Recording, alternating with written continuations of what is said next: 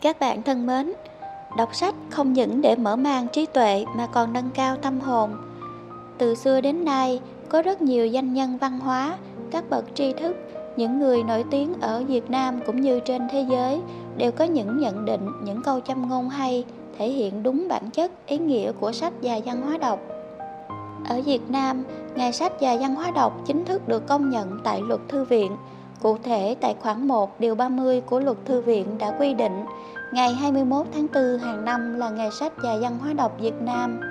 Trước đó, ngày 21 tháng 4 được chọn là Ngày sách Việt Nam theo quyết định số 284 QĐ TTG ngày 24 tháng 2 năm 2014 của Thủ tướng Chính phủ.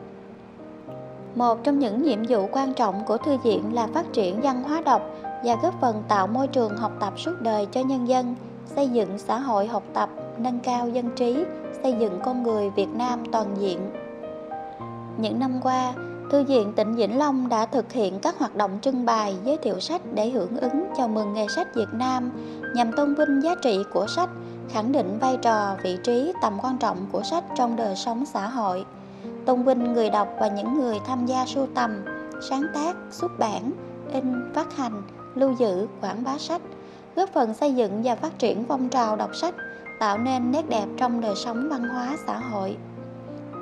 Ngày sách Việt Nam đã thực sự là ngày hội của những người yêu sách được cộng đồng đón nhận, tôn vinh và dần trở thành nề nếp đi vào chiều sâu, có sức lan tỏa rộng rãi và là một nét đẹp trong đời sống văn hóa tinh thần của người dân Việt Nam.